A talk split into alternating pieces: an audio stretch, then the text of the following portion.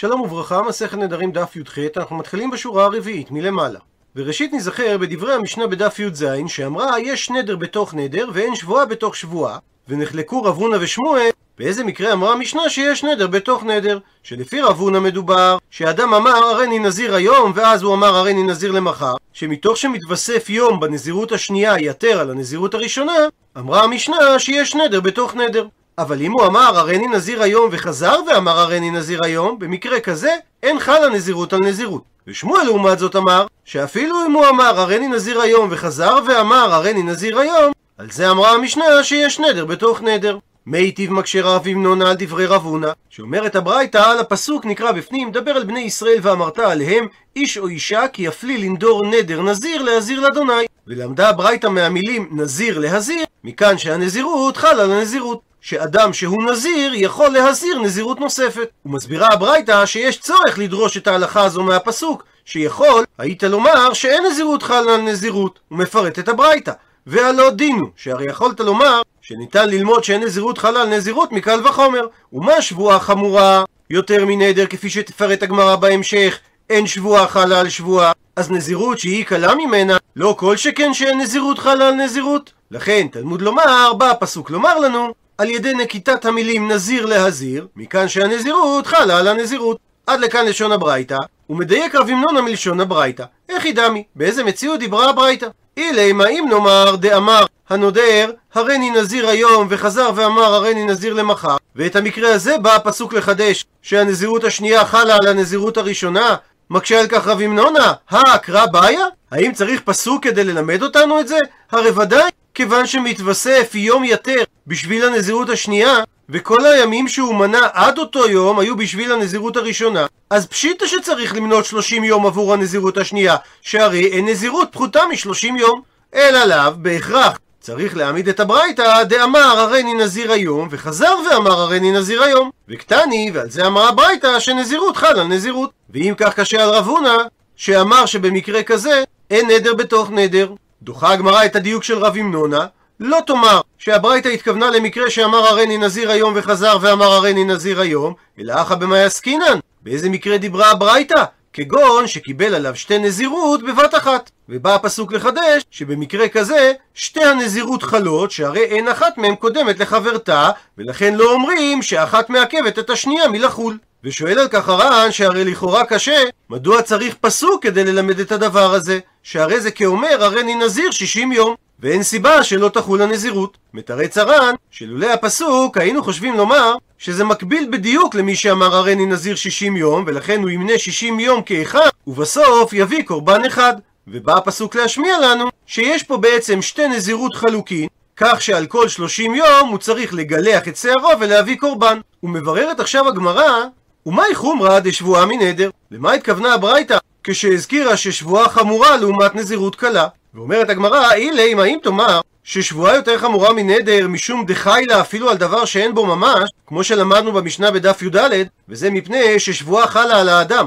מה שאין כן בנדר, שהוא לא חל על דבר שאין בו ממש, אבל הרי נדר, נמי, גם הוא חמור יותר משבועה, שכן נדר חל על המצווה כרשות. כפי שהזכרנו בדף ט"ו, שאדם יכול לאסור על עצמו בנדר את ישיבת הסוכה, והוא לא יכול לעשות את זה בשבועה. אז אם כך, למה התכוונה הברייתא ששבועה חמורה לעומת נזירות קלה? אלא אומרת הגמרא ששבועה חמורה יותר מנזירות, משום דכתיב בה בשבועה, את המילים לא ינקה. ואומר התוספות, למרות שהפסוק לא ינקה מדבר בשבועת שקר, והמשנה שלנו לעומת זאת מדברת בשבועת ביטוי, מכל מקום החומרה והחשיבות שווה היא. וגם הראש במקום מציין לגמרא במסכת שבועות שהזכיר התוספות, ושם כתוב גם שכל העולם נזדעזע כשאמר הקדוש ברוך הוא שמי שישבע בשמו לשווא לא ינקה. ציטוט מהמשנה, שבועה לא חלה על שבועה, כיצד? שבועה שלא אוכל, שבועה שלא אוכל ואכל, שאינו חייב אלא אחת. ועל כך אמר רבא, אם נשאל הנשבע על השבועה הראשונה והתירו לו אותה, אז השבועה השנייה חלה עליו. ושואלת הגמרא, ממאי? מהיכן הסיק רבא את דבריו? עונה הגמרא, מדלא קטני, מזה שהמשנה לא כתבה, לפי גרסת הבח שהוא חייב אחת, אי נמי, או גם שיכלה המשנה לכתוב, אינה אלא אחת, שהמשמעות של לשונות אלו, שרק השבועה הראשונה חלה ולא השנייה. וקטני, אלא שכתבה המשנה, אינו חייב אלא אחת, ומכאן ניתן להסיק רב חהו דלית לה. הסיבה שהוא לא חייב אלא על שבועה אחת, זה בגלל שאין רווח, מקום לשבועה השנייה לחול. כי השבועה הראשונה חלה ומעכבת אותה. אבל ברגע כי מיטשיל על חברתה, שהוא נשאל על חברתה, דהיינו על השבועה הראשונה, אז ממילא יש מקום לשבועה השנייה, והיא חיילה. הוא מביא הגמרא לישנא אחרינא, גרסה אחרת למהלך הדברים, שמלשון המשנה אינו חייב אלא אחת, משמע חיוב ההוא דלקה. אין חיוב על השבועה השנייה. השבועה עצמה איכא, כלומר השבועה השנייה קיימת. ושואלת על כך הגמרא, למה היא הלכתה? איזה הלכה, משמעות מעשית, יש לכך שהשבועה השנייה קיימת? עונה הגמרא הליכי דרבה, דאמר רבא שאם הוא נשאל על השבועה הראשונה והתירו לו אותה, אז עלתה לו השבועה השנייה תחתיה. ושואלת הגמרא, לימה מסייע לי? אולי ניתן להביא סיוע לדברי רבא מהברייתא הבאה ממסכת שבועות. מי שנדר שתי נזירות ומנה את הראשונה והפריש קורבן, ונשאל עליה, דהיינו על הנזירות הראשונה, עלתה לו הנזירות השנייה בראשונה. הוא מסביר הר"ן שבהכרח צריך להסביר את ניסיון הסיוע לדברי רבא כשיטת רב הונא, שאמר שאם אדם אומר הריני נזיר היום וחזר ואמר הריני נזיר היום, במקרה כזה אין נזירות חלה על הנזירות. ועל מציאות כזו דיברה הברייתא, כך שבשעה שהוא נדר את הנדר הראשון, הנדר השני לא חל. ובכל זאת אמרה הברייתא שכאשר הוא נשאל על הנדר הראשון חל רטרואקטיבית הנדר השני. ואם כך, זה סייעתא לדברי רבא, שאמר שאם אדם נשבע שתי שבועות והשבועה השנייה לא חלה, היא בכל זאת מעין תלויה ועומדת, שכאשר הוא נשאל על השבועה הראשונה, היא חלה רטרואקטיבי. ומוכיח הר"ן שלא ניתן להעמיד את הברייתא שהוא אמר הריני נזיר היום ואז חזר ואמר הריני נזיר למחר שהרי אז לא ייתכן לומר שאחרי שהוא נשאל על הראשונה עלתה לו השנייה בראשונה שהרי לנזירות השנייה יש יום יתר שלא היה בימים של הנזירות הראשונה. ובנוסף לכך אומר הר"ן שלא ניתן להעמיד את הסיוע לדברי רבא בשיטת שמואל שחלק על רב הונא, שהרי הוא אמר שגם בשעה שהנודר אמר הריני נזיר היום וחזר ואמר הריני נזיר היום, הנזירות השנייה חלה על הנזירות הראשונה. ואם כך, אין בדברי הברייתא סיוע לדברי רבא, שהרי לפי הדברי שמואל, בשעה שנדר, חלו במקביל שתי הנזירות, ולכן כאשר הוא נשאל על הנזירות הראשונה, עלתה לו הנזירות השנייה בראשונה. ואין מזה הוכחה לדברי רבא לגבי שתי שבועות, שהרי בשעה שהוא נשבע את השבועה הראשונה, כבר אין מקום והשבועה השנייה לא יכולה לחול. ולכן ייתכן לומר שגם אם הוא יישאל על השבועה הראשונה, השבועה השנייה לא תחול רטרואקטיבי. אלא בהכרח שהסיוע לדברי רבא הוא רק לפי שיטתו של רב הונא. ודוחה הגמרא את הסייעתא לדברי רבא ואומרת שניתן להעמיד את דברי הברייתא כגון שקיבל עליו שתי נזירות בבת אחת. ולכן כאשר הוא נשאל על הנזירות הראשונה, עלתה לו הנזירות השנייה בראשונה, ואין מכאן סייעתא לדברי רבא. הפכנו דף, אומרת המשנה, סתם נדרים להחמיר ופירושם להקל. כלומר, מסביר הר"ן, מי שנדר ויש לפרש את לשונו להחמיר או להקל, אז כל זמן שהוא לא פירש למה הוא התכוון, הולכים בסתמה להחמיר. אבל אם הוא פירש אחר כך ואמר לכך נתכוונתי, אז סומכים על דבריו אף על פי שהוא מקל. הוא מפרט את המשנה כיצד קרוי סתם נדרים. אם הוא אמר, הרי עליי כבשר מליח או כאיי נסק, ואת הלשונות הללו ניתן לפרש בשני אופנים. שאם בשל שמיים נדר, זאת אומרת שכאשר הוא אמר בשר מליח, הוא התכוון לקורבן על שם הפסוק על כל קורבנך תקריב מלח, או שכאשר הוא אמר כאיי נסק, הוא התכוון לנסכים שזה קורבן מנחה מיין וסולת חיטים בלולה בשמן, שהיו מקריבים בבית המקדש לצד קורבן עולה או שלמים, והנסכים היו מורכבים משני חלקים. היין היה נשפך לספלים שהותקנו לשם כך על גג מזבח העולה, והיה יורד בנקב שהיה במזבח. פעולת השפיכה הייתה נקראת ניסוך היין. החלק השני בנסכים זה סולת בלולה בשמן, שהיא הייתה מוקטרת ונשרפת כליל על גבי אש המזבח. והיא הייתה נקראת מנחת נסכים. ואם זו הייתה כוונת דברה, אז הנדר חל והוא אסור בדבר שעליו הוא נדר, כי הוא הדפיס את הנדר בקורבנות או ביין של נסכים שהם דבר הנידור. מה שאין כן, אם הוא התכוון שבשל עבודת כוכבים הוא נדר, שהתכוון לנדור כבשר מליח, דהיינו כקורבנות לעבודה זרה, או כיין שמנסחים אותו לפני עבודה זרה, שאלה דברים האסורים, הרי הנדר לא חל, ולכן הוא מותר במה שהוא נדר עליו. ואם הוא סתם את דבריו, והוא לא פירש האם הוא התכוון לבשר מליח ויהי נסך של שמיים או של עבודה זרה, אז הדין במקרה כזה שהנדר חל, והוא יהיה אסור, שהרי סתם נדרים להחמיר. ומביאה המשנה דוגמה נוספת, שאם הוא אמר הרי עליי כחרם, וגם את הלשון הזו ניתן לפרש בשתי דרכים. אם הוא התכוון כחרם של שמיים, זאת אומרת שהוא הדפיס את מה שהוא נודר עליו לדבר שהוא הקדיש לגבוה, דהיינו לקודשי בדק הבית. אז הוא הדפיס בדבר הנידור, ולכן הוא אסור כי הנדר חל. ואם הוא התכוון כחרם של כהנים, שזה דבר שאדם מחרים אותו לטובת הכהנים, וכתוב בתורה, כל חרם בישראל לך יהיה. ומאותו רגע זה נחשב לממון כהנים, וכאשר הוא מגיע לכהנים, אין בו קדושה, והוא מותר כחולין לכל דבריהם. אז אם כך יוצא, שהוא בעצם הדפיס בדבר המותר, וממילא הוא מותר כי הנדר לא חל.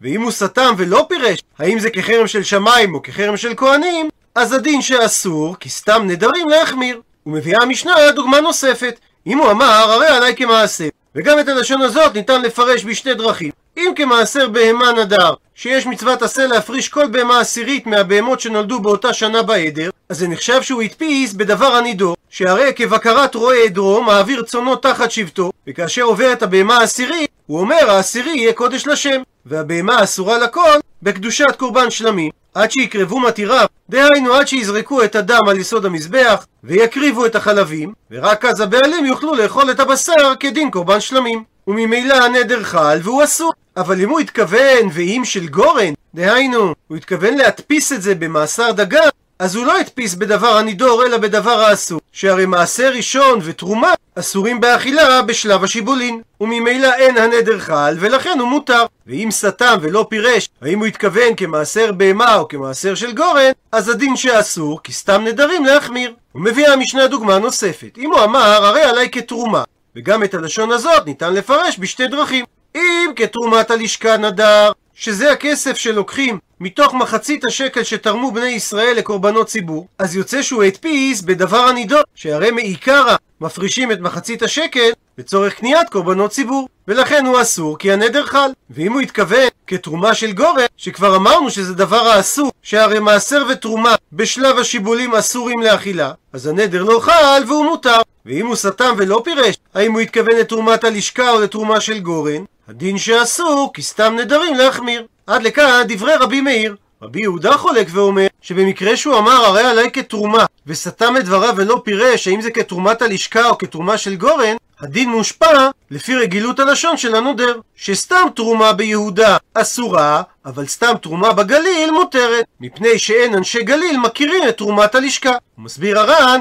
לפי שביהודה מתוך שהיו קרובים לבית המקדש הם היו קוראים תרומה סתם גם לתרומת הלשכה. לכן אם הנודר הוא מאנשי יהודה והוא סתם את דבריו ואמר הרי עליי כתרומה אנחנו נחמיר. מה שאין כן אנשי גליל שמתוך שהיו רחוקים מירושלים ולא היו רגילים בתרומת הלשכה אז הם לא קראו לתרומת הלשכה תרומה בסתם אלא כינו אותה במפורש תרומת הלשכה ולכן כאשר איש גליל נדר בתרומה סתם ולא פירש את דבריו אין ספק לה שהוא לא התכוון לתרומת הלשכה, ולכן הנדר לא חל, והוא יהיה מותר. ואם בעקבות ההבדל הזה חשבתם לעבור לגליל, אין לאן לרוץ ואין לאן למהר. כי מצד שני, סתם חרמים ביהודה מותרים, ובגליל אסורים. בגלל שאין אנשי גליל מכירים את חרמי הכהנים. הוא מסביר הר"ן שסתם חרמים ביהודה מותרים, כי הכהנים מכירים ביניהם, ורגילים אנשי יהודה בחרמי כהנים. ולפי מה שתעמיד הגמרא בהמשך, שהסיפא של המשנה פה היא כשיטת רבי אלעזר ברבי צדוק, שהוא סובר סתם נדרים להקל, כאשר אנשי יהודה אומרים חרם בסתם, הם לא בהכרח מתכוונים לחרמי גבוה, ומשום מה כי הדין יהיה מותרים. אבל אנשי גליל לעומת זאת, שמתוך שלא היו כל כך כהנים ביניהם, אז הם לא היו קוראים לחרמי כהנים חרם בסתם, ולכן כאשר הם נדרו בחרם, אין מה להסתפק בדבר, שכנראה שהם התכוונו לחרם גבוה, וממילא הנדר חל. ומקשה הגמרא על מה שאמרה המשנה שסתם נדרים להחמיר, ואתנן, והרי שנינו במשנה במסכת טהרות, שספק נזירות להקל, והרי נזירות חלה על ידי נדר, וזה סותר את דברי המשנה שלנו שסתם נדרים להחמיר. עונה על כך, אמר רבי זעירא, לא קשיא. הא, המשנה במסכת טהרות היא כשיטת רבי אליעזר, שספק נזירות להקל, הא, והמשנה שלנו היא בשיטת רבנן, שחלקו עליו, דתניא, שכך שנינו בברייתא, המקדיש חייתו ובהמתו. וניתן להסביר, או שהוא הקדיש את כל החיות והבהמות שיש לו, או שהוא הקדיש או את החיות או את הבהמות. אז אם היה לו קוי ביניהם, הוא מסביר דוקטור משה רענן בפורטל הדף היומי, שהדעה המקובלת על החוקרים היא לזהות את הקוי עם מין הבקר הנקרא בערבית ג'מוס, ובאנגלית בופלו, ובעברית תאו. אם כי השם תאו מוטעה, כי הוא נכלל ברשימת שבע החיות הטהורות בפרשת ראה, והספק האם הוא נחשב בהמה או חיה, שלפי תנא קמא שזה רבנן, כאשר הוא הקדיש את החיות או הבהמות, הוא הקדיש גם את הקוי. לכל הפחות מספק.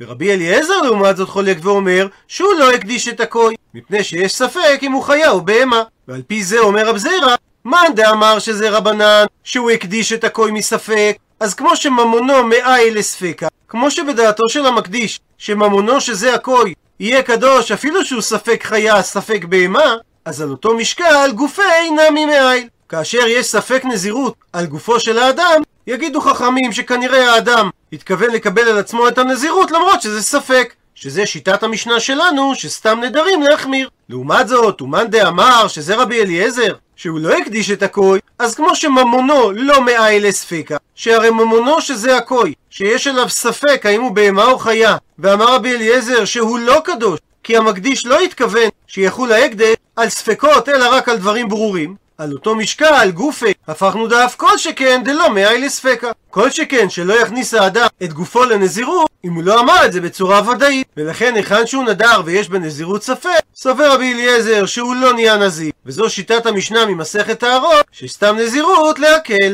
עד לכאן דף י"ח.